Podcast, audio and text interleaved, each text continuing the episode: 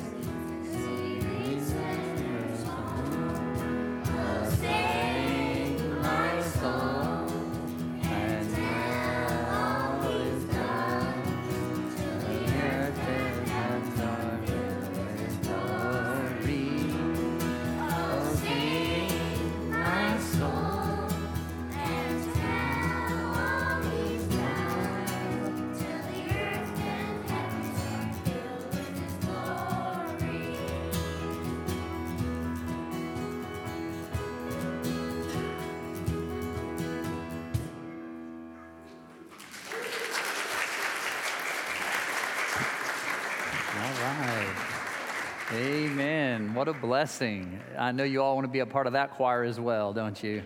And let's go to the Lord in prayer. And then, if you would join me in the Lord's Prayer before we continue singing. Heavenly Father, we do thank you again for all your blessings. Lord, that you would watch over each and every one of us, not just while we're here, but that we have a God who faithfully watches over us every step of every day. Lord, that we have an opportunity to know that regardless of what event takes place, regardless of what circumstance we may face, we never face it alone. We never face it on our own strength. Lord, we face it with the Holy Spirit, His help, and His guidance every step of the way. Lord, this morning we pray for the steps of those who are hurting. We pray that you'll give them guidance as they continue their uh, treatments uh, for their sicknesses, uh, that you'll be with them through their surgeries, their doctor visits. Lord, for the recoveries, Lord, for the time that it takes to go through recovery and rehab, that, Lord, you'll help them through that and the timing of events and the strength that's needed each day. Lord, we do pray, uh, Lord, for the families of Covenant, our sister church in Nashville. Uh, Lord, it's always brought closer to home, uh, Lord, when we realize that we're all susceptible to evil. We're all in the path of sin. And yet, Lord, it's just a matter of time. And yet, Lord, we do realize that greater is He that is in us than He that is in the world. And yet, Lord, the, the things that can happen around us can never truly touch us as your children that regardless, we must trust in your providential care again, in your plan, in your purpose, and help us prepare. Lord, this morning, just open our hearts and minds. Give us just an opportunity to set aside all the things that we're focusing on for ourselves and the things that we would like to accomplish for ourselves. And let us just focus on you. Let us focus on what it is you have done to us in the process of conversion. Lord, we know again that we haven't done anything to earn the right. Our works do not deserve anything to be brought into your presence, and we have no sacrifice outside your Son, Jesus Christ.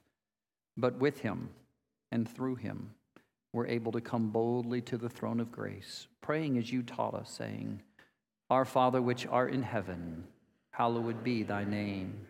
Thy kingdom come, thy will be done, on earth as it is in heaven. Give us this day our daily bread, and forgive us our debts, as we forgive our debtors. And lead us not into temptation, but deliver us from evil. For thine is the kingdom, and the power, and the glory forever. Amen. If you would turn over to the next page for our prayer, actually, our confession of faith first. So let me read the question and let, let's all respond together. Question 86 What is the communion in glory with Christ that members of the invisible church enjoy immediately after death? The communion in glory with Christ that members of the invisible church enjoy immediately after death involves their souls being made completely holy and being received into the highest heavens there they behold the face of God in light and glory as they wait for the full redemption of their bodies, which even in death continue united to Christ and rest in the grave as in a bed, until at the last day the body and soul are reunited. On the other hand, when the wicked die, their souls are thrown into hell there they remain tormented in complete darkness, while their bodies are kept in the graves as in a prison, until the resurrection and judgment of that great day. Because we know this judgment is coming for those who do not believe, we who have fled to Christ come to him again and again because we know that in this life we continue to wrestle with sin. So let's pray this prayer confession out loud together. Father, forgive our sinfulness this day. We are wicked and worthless without your grace. We confess our use of crooked speech and our heart's desire to devise evil. We continually sow discord even in the brethren that leads to calamity. Forgive us, Father, for doing the things you hate we confess we have haughty eyes and a lying tongue. We shed innocent blood and devise wicked plans. We run quickly to evil and bear false witness. Forgive us, Father, for not keeping your commandments and following your teachings in Scripture. Change our hearts, we plead. In Jesus' name, amen. And we have this simple but beautiful and wonderful promise from 1 Timothy 1 from the lips of the Apostle Paul, inspired by the Holy Spirit. The saying is trustworthy and deserving of full acceptance that Christ Jesus came into the world to save sinners, of whom I am the foremost. Brothers and sisters, if you wonder this week if God could forgive you again, Jesus forgave the worst of sinners. Paul considered himself that way, and he says that we can consider ourselves that as well. But as bad as we are, as much sin as we've committed and all that we've left undone, Jesus came to save the worst of the worst. And he came to save you and me. So trust in him. Believe that his grace is greater and deeper and stronger than anything we could ever do or, or not do. So trust in Him and be at rest in Him as we continue in worship. This is the moment now when we get to worship through giving. I'm going to ask those who will be receiving the morning's offering to go ahead and come forward as I pray. So let's go to God again. Father, thank you that we are here, that we do have a sacrifice to bring, that it, that it is the Lord Jesus on our behalf, as we've already heard about this morning. Lord, as we give to you, we give in faith, we give in cheerfulness. We know and believe that we could never outgive you. But as your children, we imitate you in giving. You have been so good to us, we get to be uh, good to others. So, Lord, bless these gifts, bless this time of worship. And we ask this in Jesus' name. Amen.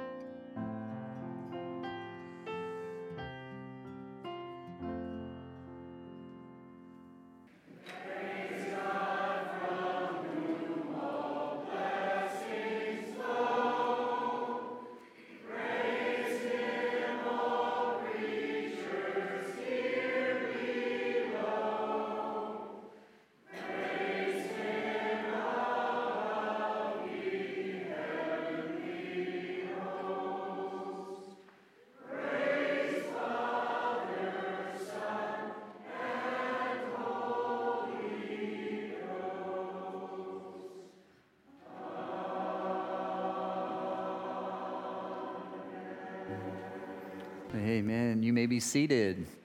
And thank you again to not only our children, but our music team as they continually lead us in worship through song each and every week. And if you're interested in being a part of that, please let us know. We like having others to come up and be a part. Um, and so we encourage you to use your gifts and to come up and be a part as we lead God's body in worship. Um, I want to encourage you to turn to the book of Luke. Uh, that's where we'll be this morning in Luke chapter 13. You can always put your finger on Psalm 51. That is where we will turn later on in the service to be a part of what David did as he cried out for forgiveness and repentance. Many of you are familiar with that passage, but we will turn back to that later on. We have been studying the doctrines, if you wish to call them that, of salvation, what it really means to be saved. And there's so much to salvation that as we looked at some of its elements, we continue each week going a little bit deeper and deeper.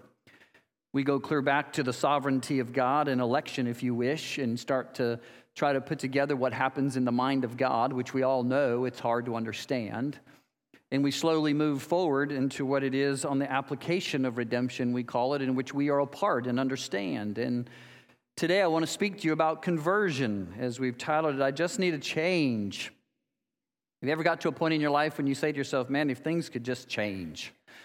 I mean, I'm just ready. I'm ready for something to be different.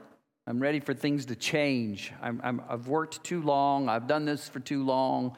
Things just don't seem right. I'm ready for a change then you're ready for conversion. And I'm not trying to say that if you want change, you're not saved. I'm just saying that's the biblical understanding of two concepts, actually three, that come together. When we talk about someone being converted, it's because we're coming to an understanding of what's taking place in the reality of time today. For example, we've already spoken about in eternity past how it is that God has chosen people before the foundations of the world. We could argue that until we're blue in the face at times, and we can never go back into the wisdom and sovereignty of God to understand how He does that. We've also moved beyond what we would say in the Holy Spirit in time when He calls us. We call that the effectual call, when the Holy Spirit actually convicts us through the message of Christ to bring us to Christ. And yet now we come to the point of conversion. Now, now is the point in time in which I ask you, not has God elected you, has God ever convicted you? What I'm asking you this morning is have you responded to the conviction of the Holy Spirit? There is no salvation without it. Election comes to reality in conversion. And conversion is made up of several things. Biblical conversion, we'll look at today, involves many elements, and I'll give you some of these words. But if you're thinking about the biblical terms, we're thinking about repentance, we're thinking about faith, and we're thinking about belief. Those are all the terms that come together in understanding biblical conversion. When someone says, I have been converted, you're talking about repentance, you're talking about faith, and you're talking about belief. We'll get to those as we share, but let me begin by just simply reading from Luke chapter 13. Luke was a physician. If you're studying Greek and you're wanting to learn Greek, you don't read the book of Luke because Luke uses some of the hardest terminology in all of the New Testament. Luke is one of those books that uses words that are found nowhere else in the New Testament. It's almost like trying to read those doctors' handwritings as you're going through scribbling. Luke understood that. It's why he speaks about the virgin birth. It's why he brings up those elements of life and physicalness and what it means to have sins that are forgiven from deep within, because as a doctor, he understood the need of what happens to us. Here's what he writes in Luke chapter 13. He says, Now on that very occasion, there were some present who reported to him about the Galileans whose blood Pilate had mixed with their sacrifices. And Jesus responded and said to them, Do you think that these Galileans were worse sinners than all the other Galileans just because they have suffered this fate? No, I tell you, but unless you repent, you will all likewise perish. Or do you think that those 18 on whom the tower in Siloam fell that killed them were worse offenders than all the other people who live in Jerusalem? No, I tell you, but unless you repent, you will all likewise perish. Now, there are multiple passages we could use, but this morning I choose this because I want you to see that when it comes to repentance, it has nothing to do with the condition in which you were raised. Whether you were raised in a biblical home, I'm going to give you some examples, and salvation to you or conversion becomes a normal process over time in which you acknowledge the truth that you're taught, or whether you grew up in a Galilean home or a foreign home or a Gentile home and you had no concept whatsoever of the gospel, and your conversion experience is more like the Apostle Paul, dramatic and overwhelming. It does not matter. I ask you this do you not realize that all of you, whether one who's grown up around the gospel or never heard the gospel, you will all likewise perish if you do not what? Repent. When we speak about conversion, let's start uh, this on a biblical journey. First of all, let's understand the biblical understanding of conversion, which means turning back to or turning towards. It's the understanding of some terms I'll give you that means we're turning from, in biblical terms, self, Satan, and sin towards God. Many times you've heard the analogy, it's an about face. People have used those terms for conversion. But we're getting this from the Hebrew word, sha'ub, if you wish, or the Greek, let's focus on that here in Luke, that becomes epistrepho. It's the, work that, the word that is used that means a complete change of direction. So we have to be careful when we understand that because when we're talking about turning from sin to God, we're talking about someone who is theologically turning away from what Satan has done in their life and who they have been committed to, to someone who now needs to control their life totally different. So let me give it to you this way. I don't like the about face analogy. I know we can always drive things to a peculiar point. But here's what I want you to understand. If you are lukewarm, now watch me, I don't want to act up here on stage. I'm not in drama class. But if you are lukewarm, you're traveling like this with God. You're not hot and you're not what? cold. You're just kind of in the lukewarm Christian, going to church, doing your Bible studies, doing the things that are necessary, and you're walking along with God and you realize you need to repent.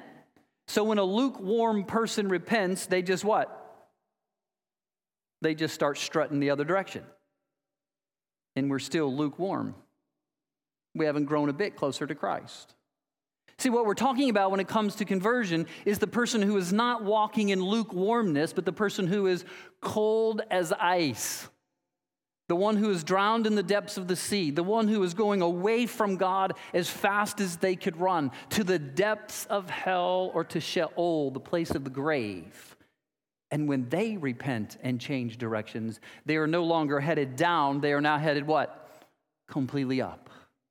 It's why we get the understanding when Jesus says to us, I would rather have those that are hot nor cold, but to be lukewarm, I would rather what? Spit them out. Because God does not say if you're lukewarm and you change to be lukewarm another direction that it even matters.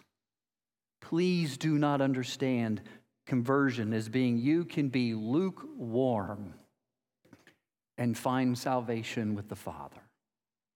Unless you repent, you will likewise what? Perish. Luke begins to give us the terminologies, not just in Luke, but throughout Scripture. Let me give you a summary of them. When we're turning from God or from something to God, it's the analogy that is constantly used about understanding with our mind that something is important. You've used this word before. It's not just the word for Hebrew of one word. We get another Hebrew word, the, the nihim, if you wish, or the naham. Some have said it that way. It's the word that's translated into Greek as metanoia. You've heard me say that many a times. The word for repentance in Greek is metanoia. It's the word that means meta with and noia, the mind. Do you see, repentance or conversion actually deals with the mind of complete loyalty. It's what your mind actually believes that you do. Folks, none of you would believe something false and then continue to act on it. If you really thought a house was on fire, would you run inside it? No, it doesn't make any sense. Now, if you weren't sure about the house, who knows? You might go check it out. Or if you don't think it's a bad fire, maybe you could go in there and observe things. But your mind doesn't do things that it knows are completely opposite. That would be done in ignorance. Metanoia means that we understand a true loyalty and understanding of the truths of God changes us. It's with our mind that we realize we need a change of directions. It's with our mind that we come to grasp that we need a loyalty that belongs to somebody else other than Satan ourself or sin. See, that's why it understands these concepts of repentance and faith, this understanding of how it is that we move forward, and belief, how it is that we come to acknowledge these things. Literally, if you wish, metanoia, this change of mind, goes along with the conversion because it's a complete turnaround. It's not just a change of directions, it's understanding that you are going the wrong direction. Most of you don't flip U turns in the middle of number two, which I saw all morning long with the power lines down, unless you realize that where you're headed is totally wrong. You see, because it was just the problem of the direction you were headed, you may take a detour. You may take an added stop. You may take a different direction. But when you understand the direction you're going is leading you somewhere you do not want to be, you take an immediate, complete turnaround. It's the understanding of conversion, of metanoia and epistrepho. It's the understanding of our loyalties with this changing of directions. Let me ask you real quick this morning just where do your loyalties lie? Just who right now is the most important person in your life? Just what task is it you're more committed to than serving Christ faithfully? I would bet if you're like your pastor, I would have to humbly admit that if you're like me, your week is more consumed with things about yourself than things with the Lord. You're more consumed with how it is even you may serve the Lord, or you may lead to the Lord, or that you may participate in, but it's still always about who? You. To understand conversion is to say that I'm ready to repent. Something's happened in my life. I just need a change. This has been enough. And so ultimately, our loyalty is described by Moses in Deuteronomy several times. You could go to chapter 30 or back to 6, back to the Shema or the law, the things that we have, when he simply said this. If you understand what Moses taught us, he simply said this return to the Lord and love him with what? Heart Come on, it wasn't just your heart. You better help me out. This isn't repentance. Love the Lord your God with all your heart, soul, mind, and strength. See, there was no partial returning to the Lord. Even in the Old Testament, when the sacrifices were insufficient, when it had to be repeated over and over, when it could never cleanse our conscience, when we could never be permanently made right, they still didn't water it down and say that you could be right only half heartedly. The prophet still proclaimed that the truth of conversion and repentance must be a complete loyalty change, not just a church change, not just a class change, not just a pastor change. It has to be a complete loyalty change. Yes, he begins to tell us Samuel wrote it in the book of Samuel for those of you studying Samuel in the beginning chapters when he began to write about returning to the Lord. When he put it this way, when he said, You need to be rid of all the idols in which you are now loyal to, and you need to return or turn back to God with your whole heart. I remember one time when I asked a person that was smoking, they were addicted to smoking. Please don't take that as you need repentance if you're smoking. But I asked the person when I saw them, I didn't notice they weren't smoking. I said, Oh, did you quit smoking? And they said, No, I'm on the right path, though. I don't smoke near as much. You ever been on that path? You ever asked an alcoholic, I'm okay, I just don't drink as much. You ever asked someone addicted to pornography? Well, I just don't watch it as much. An abuser, I, I don't show my anger as much. A thief, well, I don't steal as often. A liar, I haven't told any great big lies. You see, it doesn't make sense when we begin to think about a loyalty. How is it that when we talk to someone about change, we want complete change, but when we talk about serving Christ, it's not about complete loyalty? It's just giving them a part of our life. It's giving them a task of what we want. We want them to look over our lives. We want people to think that we're good. We want to test God or try God. And we want a little bit of the change. But finally, we get to a point I just need change. Do you remember when Solomon was dedicating the temple? He gave them a prayer. It listed several things. Listen to this. You could go back to 1 Kings and you could read it yourself, but he simply said this in the time in which it would bring the people back together. He said this in his prayer We need a change of heart. Several things. Listen, we need a change of heart. We need to confess our wrongdoings. He said we need to turn from our wickedness and we need to surrender our entire being. That was involved in the dedication of the temple. Even Solomon, who was caught up in all kinds of sin, as we all know, still understood true conversion. That the elements that are necessary is no watering down of the truth. It wasn't long ago we talked about easy believism when John MacArthur, as many of you know, was put on the spot about all kinds of things he had written because he attacked an understanding of not only the Holy Spirit, but what was called easy believism. Because there was a controversy that said you don't really have to repent to be saved. All you have to do is believe in Jesus. And if you'll just believe in Jesus, you're saved.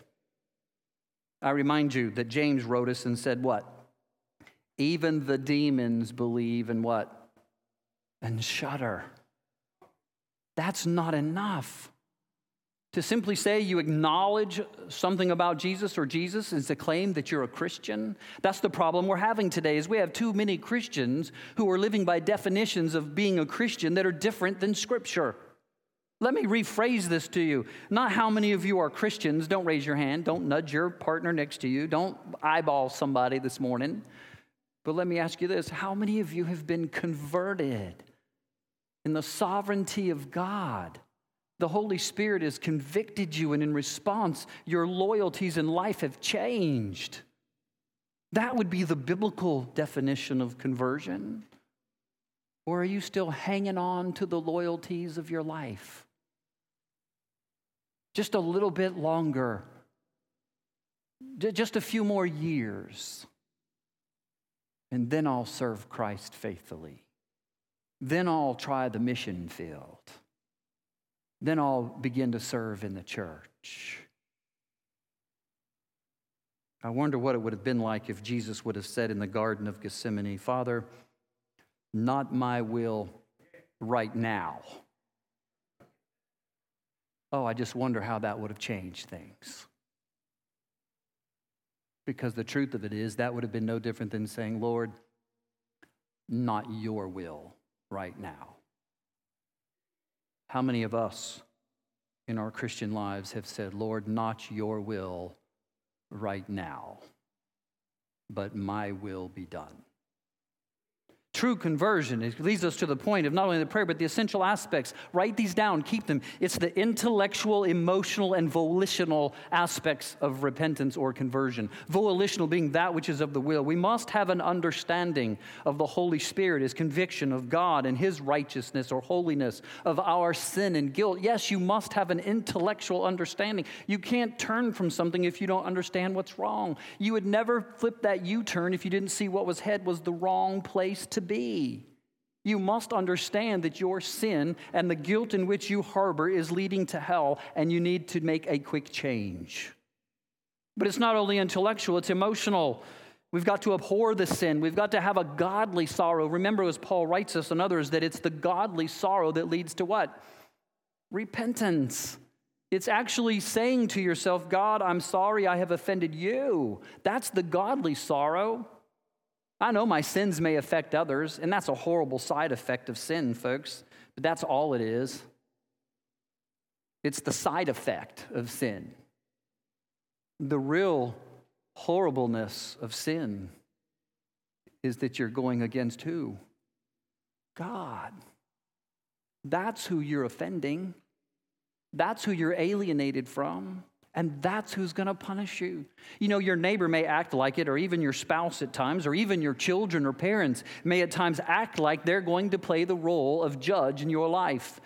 And they're going to raise you in ways, and they're going to teach you in ways, and they're going to enable you in friendships in ways to have you feel as though if you don't meet up to their standards, that they're going to have control over what happens at the end. Well, folks, I have a surprise for you.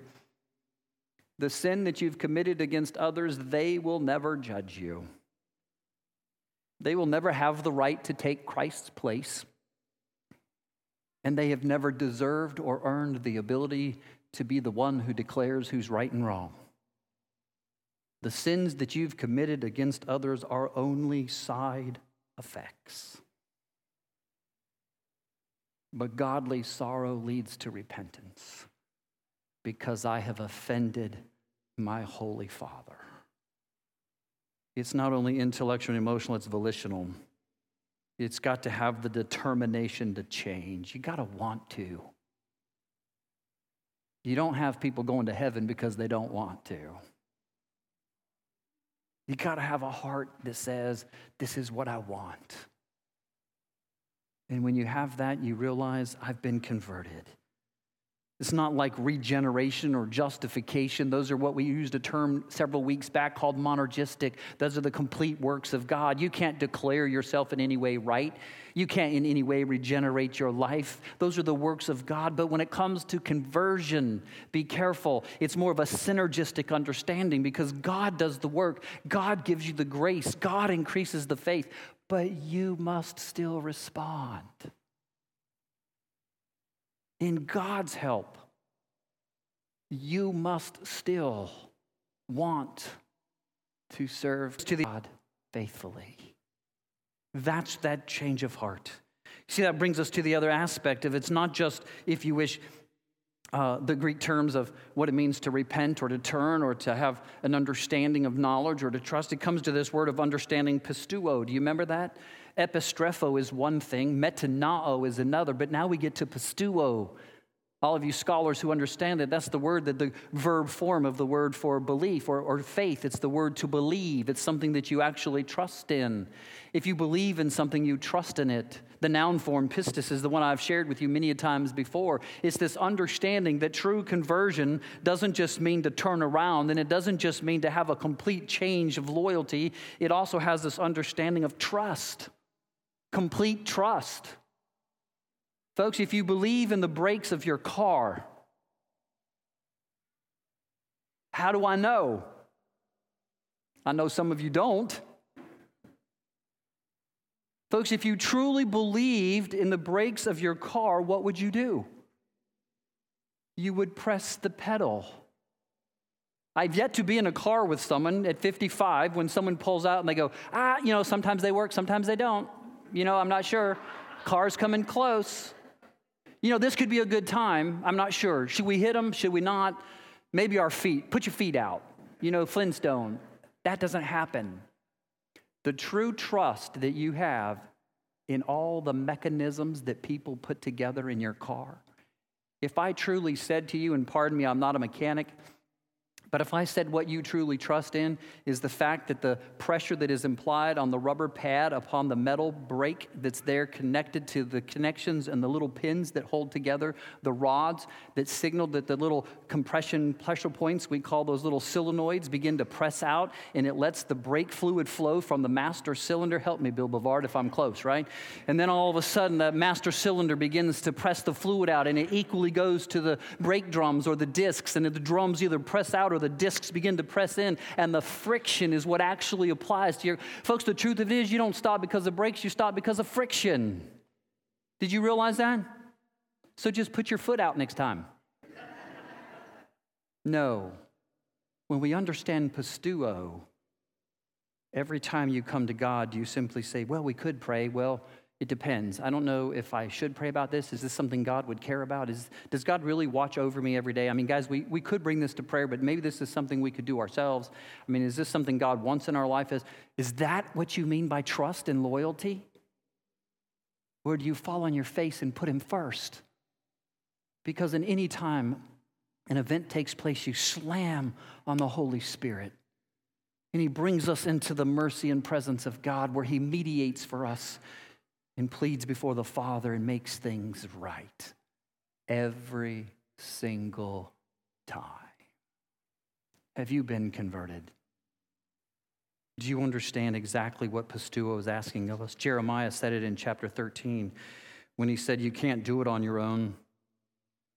Jeremiah simply said repentance and understanding conversion could be in the same analogy as the Ethiopian who wants to change his skin color or the leopard his spots. Oh, if you want conversion, yes, you still need God. You need a saving faith. You need these correct beliefs and understanding. We get that. It's a complete surrender to Jesus Christ, evidenced by our love and obedience to Him. Otherwise, we begin to realize again that it's just a head knowledge. There are many who say they have faith. The word legeo there, the word for claiming or speaking, is because many people say they have faith, folks. But what good is a say so faith if it's not true? How many of you say your loyalty is with the Father? But that's not true. Let me give you a couple examples real quick and I'll let you go. But repentance to turn from faith, to be able to turn around and to trust on this reliance upon God. You put the words together over and over, we realize it has to happen in God's grace. You know it in Ephesians 2 when Paul simply writes us and he says, It is by grace through faith. It is by grace through faith in which we are saved. He says that because it cannot be of any man's works or that any man could boast, because the whole process comes under God's control. A complete loyalty to a God who will never let you down. Here's how it happens. Let me give you examples for you this morning. I'll do them quickly. Luke chapter 15, the parable of the lost son or the prodigal son. You don't have to go there, write it down. I'll let you research it. But if you look at, again, Luke's understanding of what it means to be converted, he gives us the story. I'll highlight it for you as the son leaves and goes away and the lost son is out and about. Listen to his understanding of conversion in Luke. Verse 17, he has an awareness of his lost condition. From there in verse 18 and 21, he confesses his personal sin. He acknowledges his own unworthiness, and he determines it's best to return to the Father. Conversion. The story of one who was with the Father, left, and now realizes they need to convert and come back. Maybe that's you. I'm not talking about losing your salvation and getting it. I'm talking about understanding conversion, that all life long we find ourselves repenting. We find ourselves trusting. We find ourselves believing that God knows best. And we come back to the Father. Or maybe you had no understanding, and so you could go to Acts chapter 9 when actually Saul becomes Paul. You can read the story in Acts chapter 9 in which he was cast to the ground by the light of God's glory. He was stricken with an understanding in his life that he couldn't put together. He was there on the ground as he laid that he realized he was stripped of his own self sufficiency, made aware of sin and his alienation and persecution of the Father, and that he was overcome by God's power and grace, which led him to Ananias to eventually be baptized, called to preach the gospel and save the Gentile world. You see, it's either the slow, gradual process or it's this amazing event that takes place in life, and neither one is right or wrong. They're both true conversions of understanding how it happens. But if you grew up in a home around the gospel, it's usually a slow process of understanding. But if you've never been around the gospel, it's like the glory of God just swipes you off your feet. But in both cases, I ask you to turn to Psalm 51 where, if you'll allow me to exposit for just a few moments of what happens when David, after his sin with Bathsheba, cries out to the Lord. In just a few moments, to understand the true process of being right with the Father, Scripture gives us repentance and faith, summarized as conversion, the aspects of being right with God. He simply begins to read, Listen to this, be gracious to me, God, according to your faithfulness. According to the greatness of your compassion, wipe out my wrongdoings and wash me thoroughly from my guilt and cleanse me from my sin. Highlight this, write this down. The part of conversion is you must have an awareness of sin. When you talk to people about trusting Christ, folks, you have to talk to them about their sin. There's no good side to being lost. Do you have an awareness of your sin? Look at the next verses. Against you and you only have I sinned and done what is evil in your sight, so that you are justified when you speak and you are blameless when you judge. Behold, I was brought forth in guilt, and in sin my mother did conceive me. Heartfelt confession. You could go all the way down to verse 17 and realize that he says it's the sacrifices of God that are a broken spirit, a broken and contrite heart. Number one, you got to have an awareness of sin. You've got to have a heartfelt confession of those sins. And then he goes on, look at verse 7 to 9 when he says this Purify me with hyssop, and I will be clean. Cleanse me, and I will be whiter than snow. Let me hear joy and gladness. Let my bones that you have broken rejoice. Hide your face from my sins. Wipe all out all my guilty deeds. Isn't that amazing? A prayer for the pardon of sin. I acknowledge my sin. I'm sorrow for my sin. I confess those sins, Father. Verse 10 simply says, Create in me a clean heart, God, and renew a steadfast spirit within me. Do not cast me away from your presence, and do not take your spirit from me. Restore to me the joy of your salvation. Sustain me with a willing spirit. Yes, you must have a sought after attitude for inner renewal.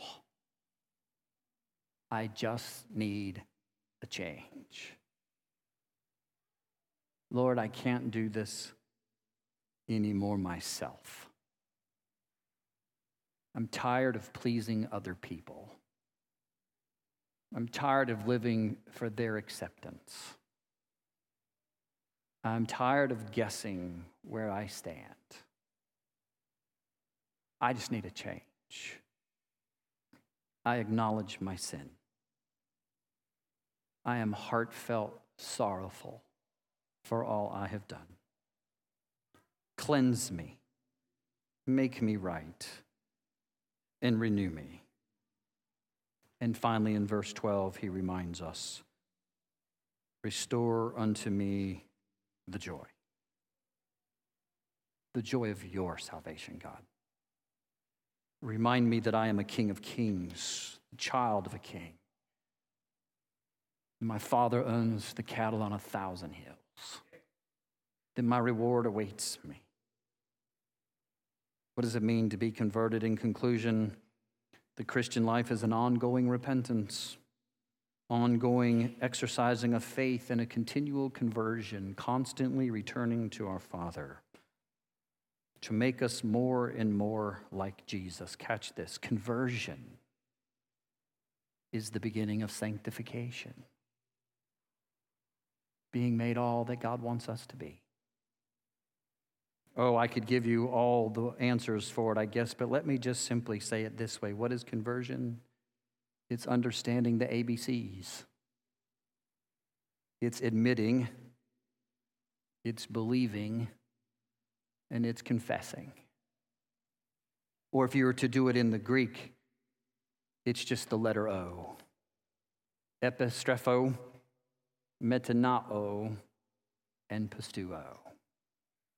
But oh, what a difference conversion makes when you belong to God. Let's pray. Heavenly Father, thank you for changing us. We need a change, a change of direction, a change of loyalty, an understanding and a sorrow for all that we've done. And we know we cannot do it on our own. We understand that without your grace, we could never make the change. As the disciples pleaded to increase their faith, Lord, we ask you to increase our faith, our trust, our total loyalty to you, that we might truly experience the sanctification before us, that we might truly reflect being your children. We ask it in Jesus' name. Amen. As we begin to prepare our hearts for the Lord's Supper, you will notice in our bulletin that there, in your hymn book, if you will turn with me to hymn number 253, you can remain seated. But we're going to sing the first stanza, and while we sing that, I'm going to ask the officers to come forward and help me. And then we will sing two stanzas as we pass out the bread. We'll sing the other two stanzas as we pass out the drink. And after prayer, we'll sing together All the Way My Savior Leads Me. So let's just, while we're seated, while we prepare our hearts, let's sing together the first verse of 253 There is a fountain filled with blood. Officers, if you'll come.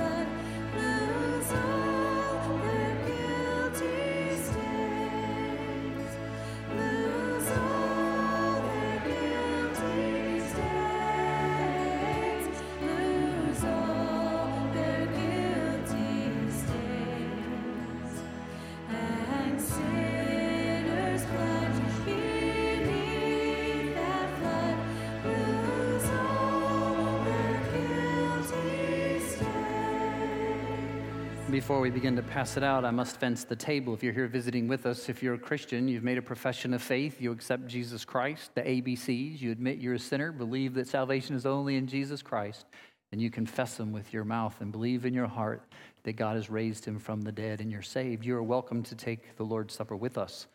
But if you're not this morning, I ask you to let it pass. For we'll be reading together some scriptures that make it clear the Lord's Supper is not something that saves us, it's something for those who are already saved.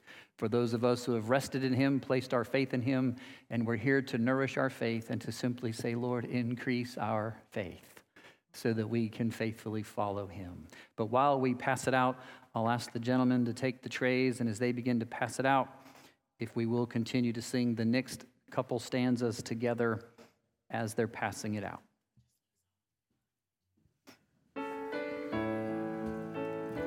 verse 2 and 3. Verse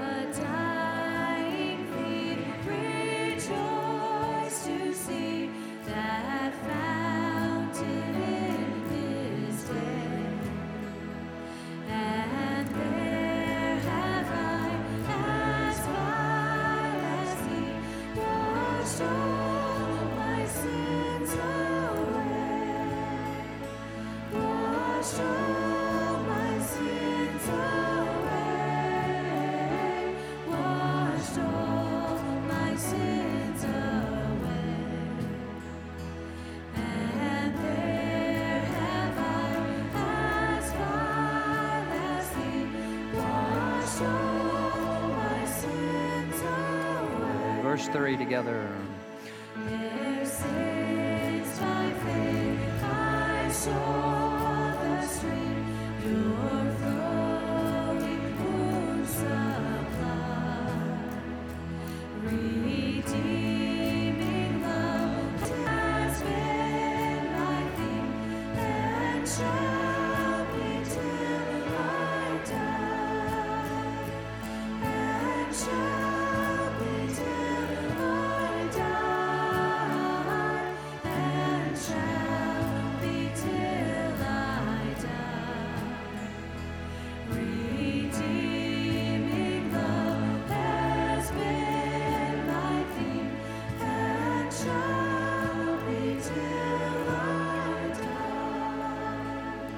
You'll let me, while they're finishing up, I want to read to you from 1 Corinthians 11. For I received from the Lord that which I also delivered to you, that the Lord Jesus, on the night when he was betrayed, he took the bread, and when he had given thanks, he broke it, and he said, This is my body, which is for you. Do this in remembrance of me. In the same way, he took the cup after the supper, saying, This cup is the new covenant in my blood. Do this as often as you drink it in remembrance of me. For as often as you eat this bread and drink the cup, you proclaim the Lord's death until he comes. Therefore, whoever eats the bread or drinks the cup of the Lord in an unworthy way shall be guilty of the body and the blood of our Lord.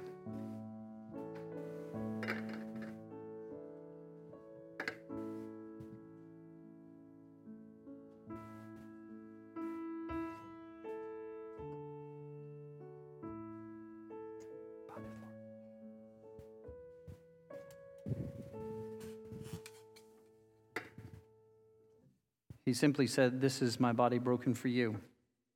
As often as you do this, do this in remembrance of me. Let's eat. In the same way that he took the bread, as we just read, he also took the drink. And so as we begin to pass out the drink, we ask that you take a cup and then pass the tray. Please do not drink until we can all take together. And as they pass these drinks out, if you would please sing stanzas four and five with me together on There is a Fountain. Let's sing together, four and five.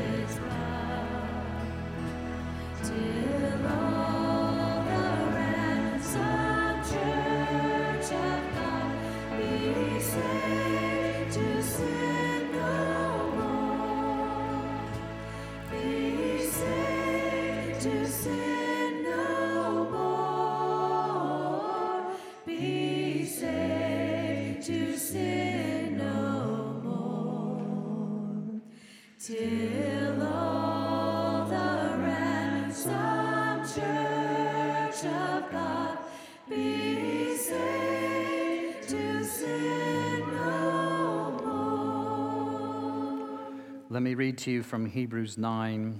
But when Christ appeared as the high priest for the good things having come, he entered through the greater and more perfect tabernacle, not made by hands, that is, not of this creation, and not through the blood of goats and calves, but through his own blood. He entered the holy place once for all time, having obtained eternal redemption. For if the blood of goats and bulls and the ashes of a heifer sprinkling those who have been defiled, sanctify for the cleansing of the flesh, how much more will the blood of Christ cleanse us and our conscience from dead works to serve the living God? As we read in the same way that he broke the bread, he took the cup and he said, This is my blood, the new covenant poured out for you. As often as you do this, do this in remembrance of me. Let's drink. Heavenly Father, again, we ask you to increase our faith. Help us to see the direction. Help us to understand our beliefs. And help us to realize our trust so that we could put them all in you. We ask it in Jesus' name. Amen. May the Lord bless you, keep you, and make his face to shine upon you and be gracious to you. May he turn his countenance toward you and give you peace. And all God's children said, Amen. Have a great Lord's day.